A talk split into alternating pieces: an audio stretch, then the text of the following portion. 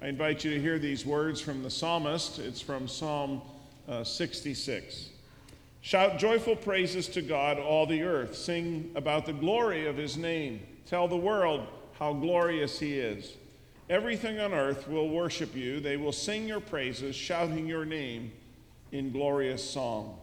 And that is why we're here today to sing and to worship the name of God. So I invite you to enter into these moments uh, and let Let's tell the world just how glorious the God we serve uh, truly is. Let's bow in prayer, shall we? God of our salvation, it is our desire to give glory to your name and to celebrate your love and faithfulness. We, to, so receive our worship today and hear our prayers for the sake of the one who loves us and gave himself for us, even Jesus Christ our Lord. Amen. We hear a lot in the news these days about globalism. Um, it's, it's in all the media, it's on the lips of many of the, our politicians and world leaders. It's the ideology that advocates more, uh, more towards one world government, uh, one world economy. It's the opposite of nationalism and has roots not in the Bible but in humanism. Now, globalism has been around since uh, pretty much the beginning of time, but it came to prominence in this country in the 1940s and is being pushed and taught in many academic circles today.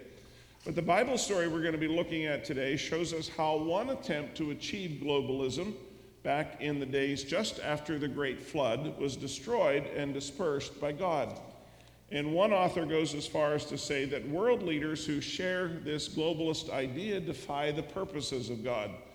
But there's a deeper spiritual meaning to globalism. It's often been used as a way to undermine Christianity by promoting the idea that all religions are basically the same. It embraces all other gods and other philosophies and the idea that all faiths are equally acceptable to God. So, is, glo- glo- is globalism just another verse in our ongoing saga of rebellion against God? Uh, we'll find out in a few moments uh, as we learn how God dealt with the people from Confusion City.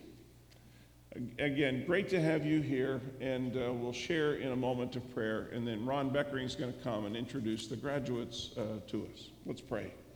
God of hope, thank you for the glimpses of your goodness and your faithful love that lift us out of our routines, even out of our despair. We are grateful that you fill our lives with good things and are constantly stirring new life in us. Renew us today in your image and prepare us through the music and the word and the sacrament for the life that we will one day share with you in eternity. We pray in Jesus' name. Amen. If there are kids here this morning that would like to go with Mrs. Campbell, there is a, this is a video Sunday, uh, and she has something prepared for you down in the multi-purpose room and you're already going before I even get done talking, but go for it. They're excited to leave. That's awesome.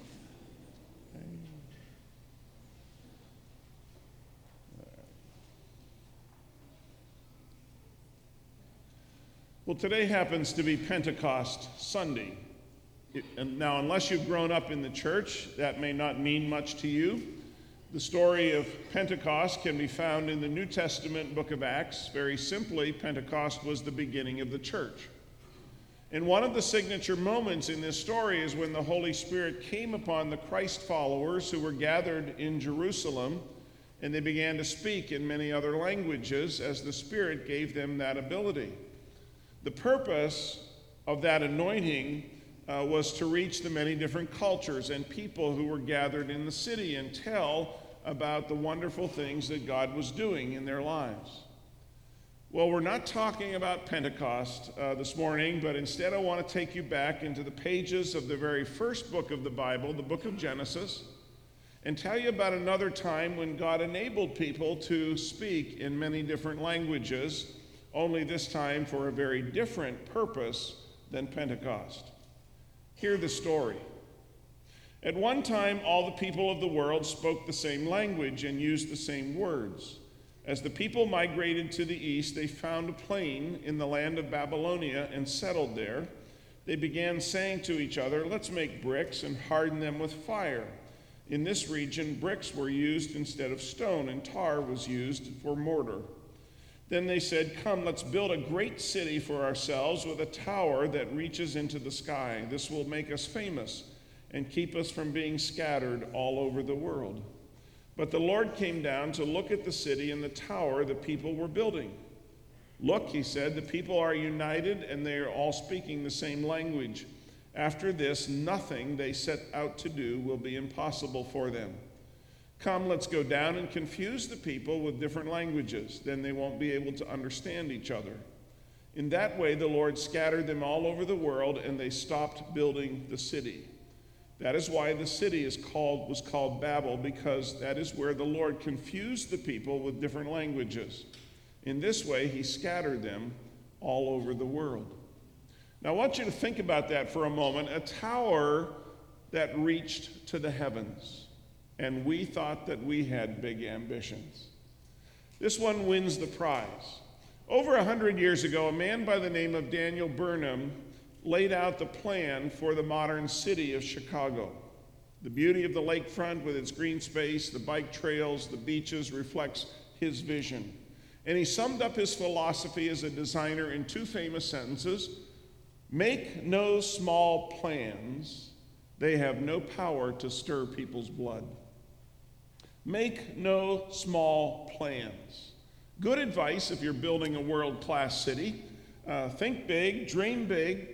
Today, Chicago is one of the largest cities between the coasts, and it's teeming with millions of people.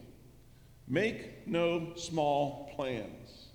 For people who enjoy life in the big city, it's exciting. This is where you find lots of options in music and food and crowds and fun.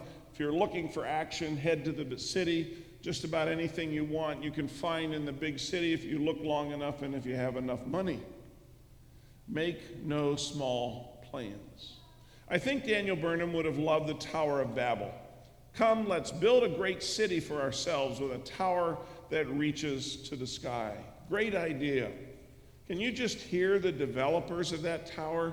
Let's use bricks instead of stones. That way it will last forever. I'll call the bank and set up the financing. We'll borrow some of the money, and the city council can float a bond issue for the rest. We'll rent the lower floor for retail. We'll put families in the middle. We'll uh, national, multinational corporations can have a prime location near the top. This tower will last forever will be the envy of every city in Mesopotamia. People will come from everywhere to see our tower. Make no small plans. No one ever tried to do anything like this before or since. This was the greatest building program in the ancient world. But the tower they started was stopped by God, and eventually it fell to the ground. Let me put it another way. They started the tower, God stopped it, and along the way, God confused their language and scattered the people across the face of the earth. In order to understand this story, let me give you some background facts. First, the story of the Tower of Babel occurs just a few generations after Noah's flood. It may have happened about 100 to 150 years uh, after the flood. By this time, the population of the world had expanded considerably from the eight people who got off the ark with Noah.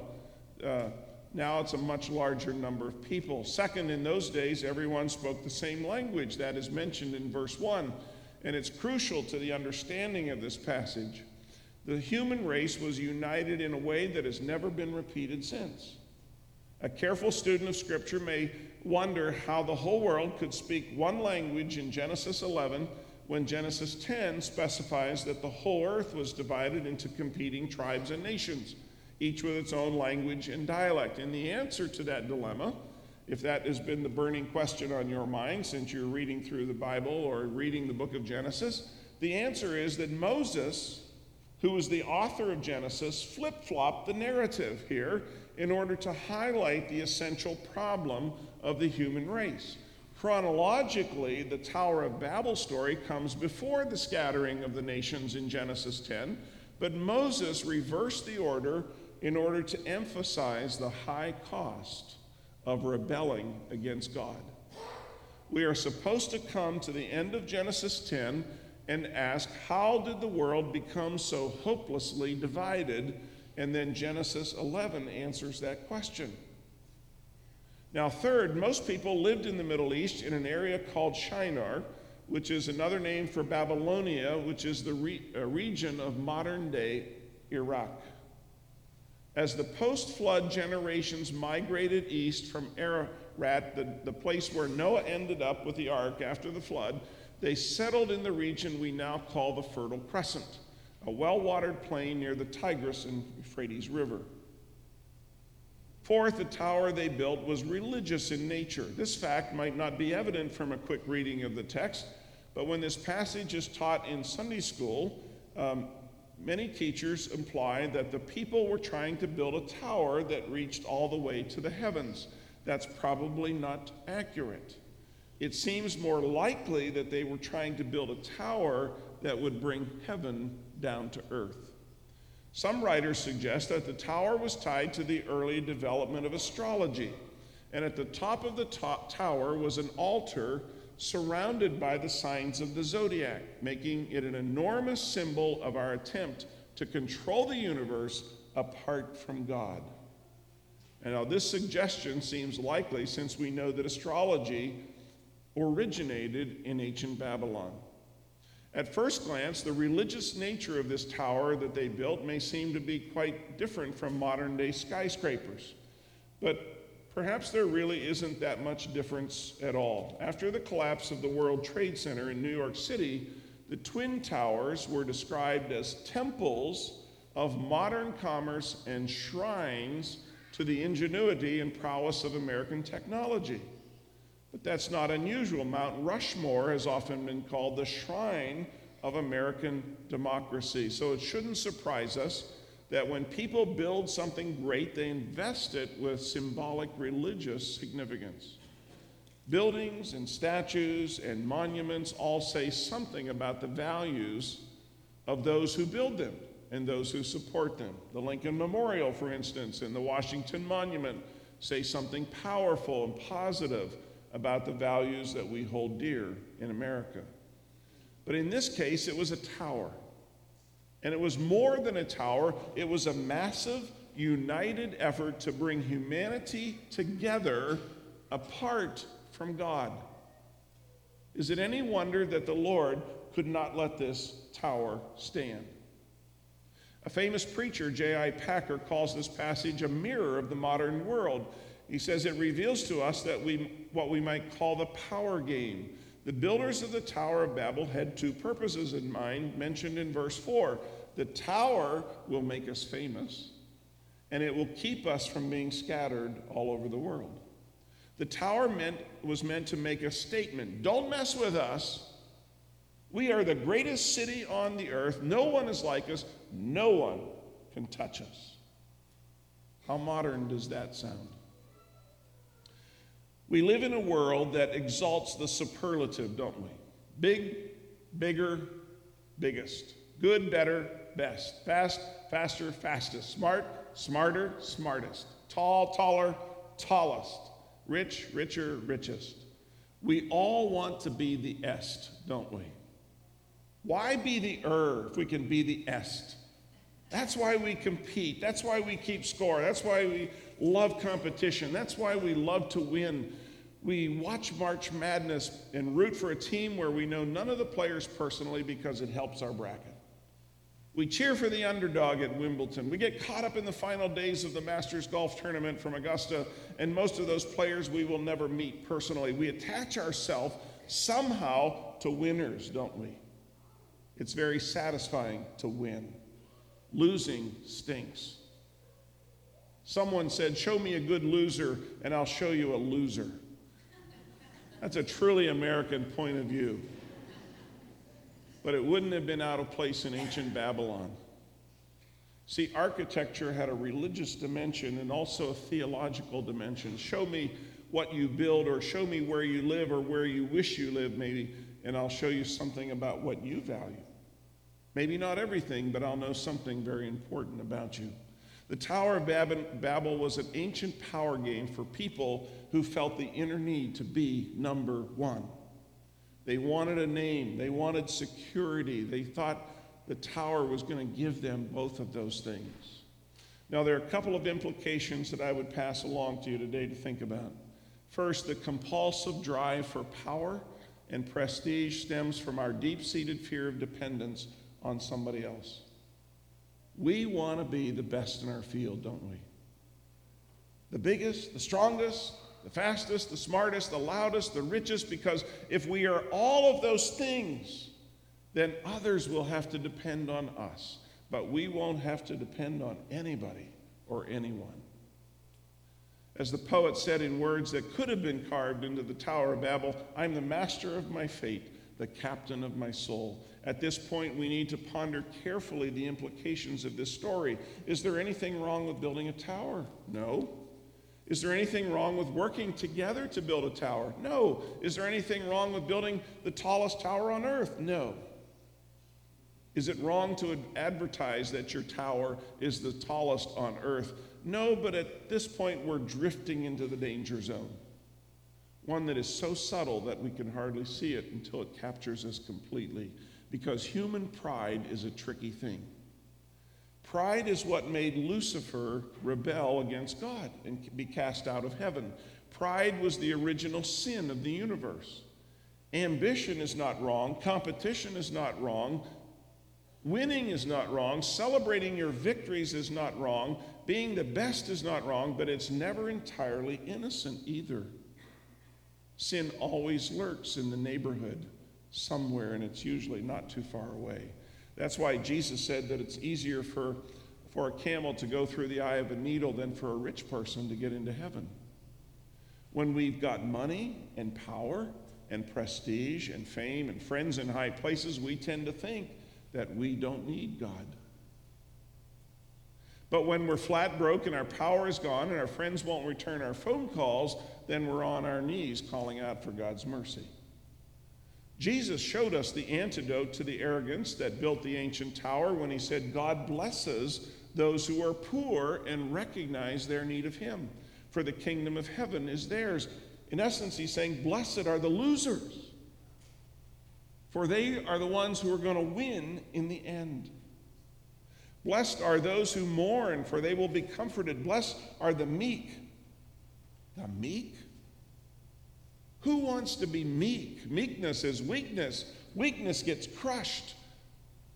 But Jesus said, Blessed are the meek, for they are the ones who will inherit the earth. That leads me to the second implication, which is that the compulsive drive for power and security leads to a moral degeneration of our soul. Our desperate search for significance leads us to compromise our values time and time again in the name of independence and freedom and the need to control our own destiny. We want to be like Frank Sinatra and say, you know, I did it my way, which perfectly expresses the spirit of Babel. And so we cut corners and we use illegal drugs and we work, wink at insider trading and we break the rules and we lie to our parents and we lie to our spouse and we lie to our friends and we end up even lying to ourselves. We use people and we discard them when they don't fit into our plans anymore. And what seems to be rather noble starts uh, noble at, at the beginning turns out to be sinister in the end. And there's nothing wrong with a tower, and nothing wrong with a good reputation, and nothing wrong with working as a team to accomplish a great goal. But when those things are fueled by arrogance, the end result is grotesque and it's evil, and the tower became a symbol of people's independence from God. It was humanism in its full flower. There's a kind of uneasy paranoia about being on top of the heap. You know, it's striking that the people of Babel feared being scattered, even though there was no reason to fear anything. They were the only people on earth, and still they feared what might happen to them. Same is true today. If you're a superstar at what you do, whether that's in athletics or a developer or a musician or a model, whatever it is, there is a certain stress that comes with that position. Win the award, be the best, and after the cheering dies away and the lights are turned off, your prize is very likely to be an ulcer or high blood pressure or a heart attack around the next corner because that's life in the big game. Life is so much harder without God. You end up doing desperate things like building towers that reach into the heavens. Arrogance is what makes us think that we're invincible. But none of us are invincible. There's some haunting words for us in Isaiah chapter 40. The, the prophet says, People are like grass. Their beauty fades as quickly as the flowers in the field. The grass withers, the flower fades beneath the breath of the Lord, and so it is with people. We don't like to hear that we're, that we're weak, that we're mortal, do we? But all of us are. All of us were born to die. Some of us just get there sooner than others. But we're all going to get there eventually. People think no one can stop me now, no one can touch me. But as Teddy Roosevelt once remarked, there's a bear trap waiting for every bear. We desperately need to take these words to heart because we live in a world that encourages us to think that we can do it all. Believe it, achieve it, dream it, and do it. No limits to our human potential. But remember this the next time you feel the need to brag about what you've done, pay attention to that faint cracking sound because it's the thin ice beneath your feet that's about to give way. And that's why God stopped the building program. If God had let them continue with this tower, they would think that they could do anything. So God confused their language. Um, the pipe fitters couldn't understand the electricians, who couldn't understand the truck drivers, who didn't have a clue what the bricklayers were talking about, and that drove the carpenters nuts. Everyone started talking gibberish. No one understood a thing that the others were saying, and soon this massive building program ground to a halt. And then the Lord scattered them across the face of the earth. And do you know what they call the name of that city, the one with the unfinished tower, the one that eventually fell to the ground? They called it Babel, meaning confusion. They called it Confusion City. Everyone was babbling at the same time, and it drove everyone nuts, so they moved away to get some peace and quiet and that's how we got so many different languages. But here's the ultimate irony they built the tower so that they wouldn't be scattered, but they ended up being scattered anyway. You see, God judges all of our human efforts when we leave Him out of the picture. He brings down the high and the mighty with a big thud eventually. We could write over this story some Words from Psalm 127 Unless the Lord builds the house, the work of the builders is wasted. So, as we come to the end of the story this morning, I think there are three questions that jump out to me that I want to share with you and ask you personally. First, to what extent do we embody the attitude of Babel? Personalize that. Do what, to what extent do you embody the attitude of Babel? Remember, the problem of the tower was not the tower itself. It was the attitude that built it. Anything good can become like the Tower of Babel when we are motivated by pride and arrogance and paranoia or a need to establish our own independence away from God and from other people. And there's a very thin line between healthy ambition and sinful pride, and any of us can cross that line sometimes without knowing it. It's the compulsive need to be in control of every aspect of our life including the people around us. That's the spirit of Babel that causes us to say, God's in heaven, but you know what? I'm the God of my little world. Secondly, in what areas have you experienced the judgment of Babel? In Genesis 11, God judged the people by throwing them into confusion and ruining this massive building program. God does the same thing to us today. It is very possible for some to suffer confusion and fear and incredible loneliness in this drive to be the best at whatever we do. I heard of a fortune cookie motto that read something like this top of ladder, nice place, but very, very lonesome. And that's true.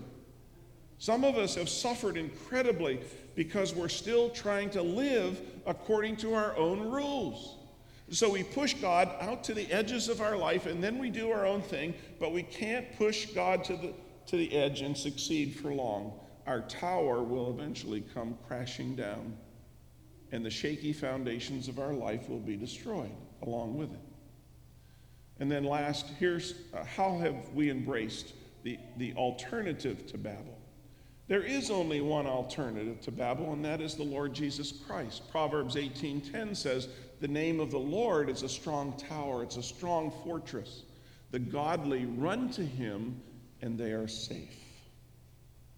Jesus said it this way What shall it profit a person, a man or woman, a company, a team, a family, a leader, a city, or even a nation? What will it, what will it profit any of us if we build a, a mighty tower with our life?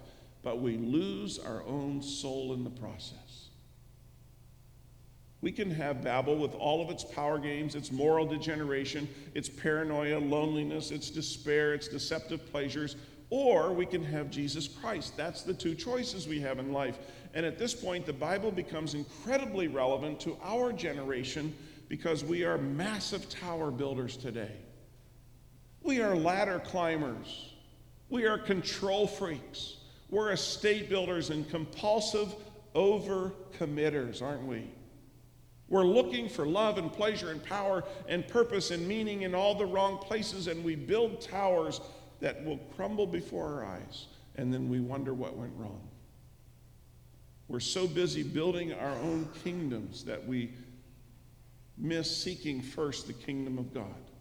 No wonder we're frazzled, we're tired, we're uptight, we're jumpy, we're irritable, we're easily distracted, and we're easily seduced by money and sex and power.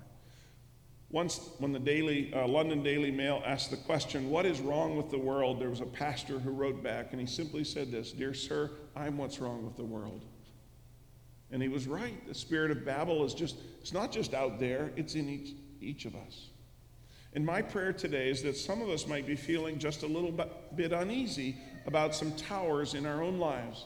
It's a good thing, you know, to, to be uneasy about that. These are heavy burdens that we carry. You see, it's very easy to start, start building towers in our own strength and our own, for our own glory. And the tricky part uh, is we can't tell by looking at the tower why it's built. Only the Lord knows the thoughts of our hearts. So while we may appear to have everything in order because we're happy, we're busy, we're successful, God may know that our towers need to come crumbling to the ground.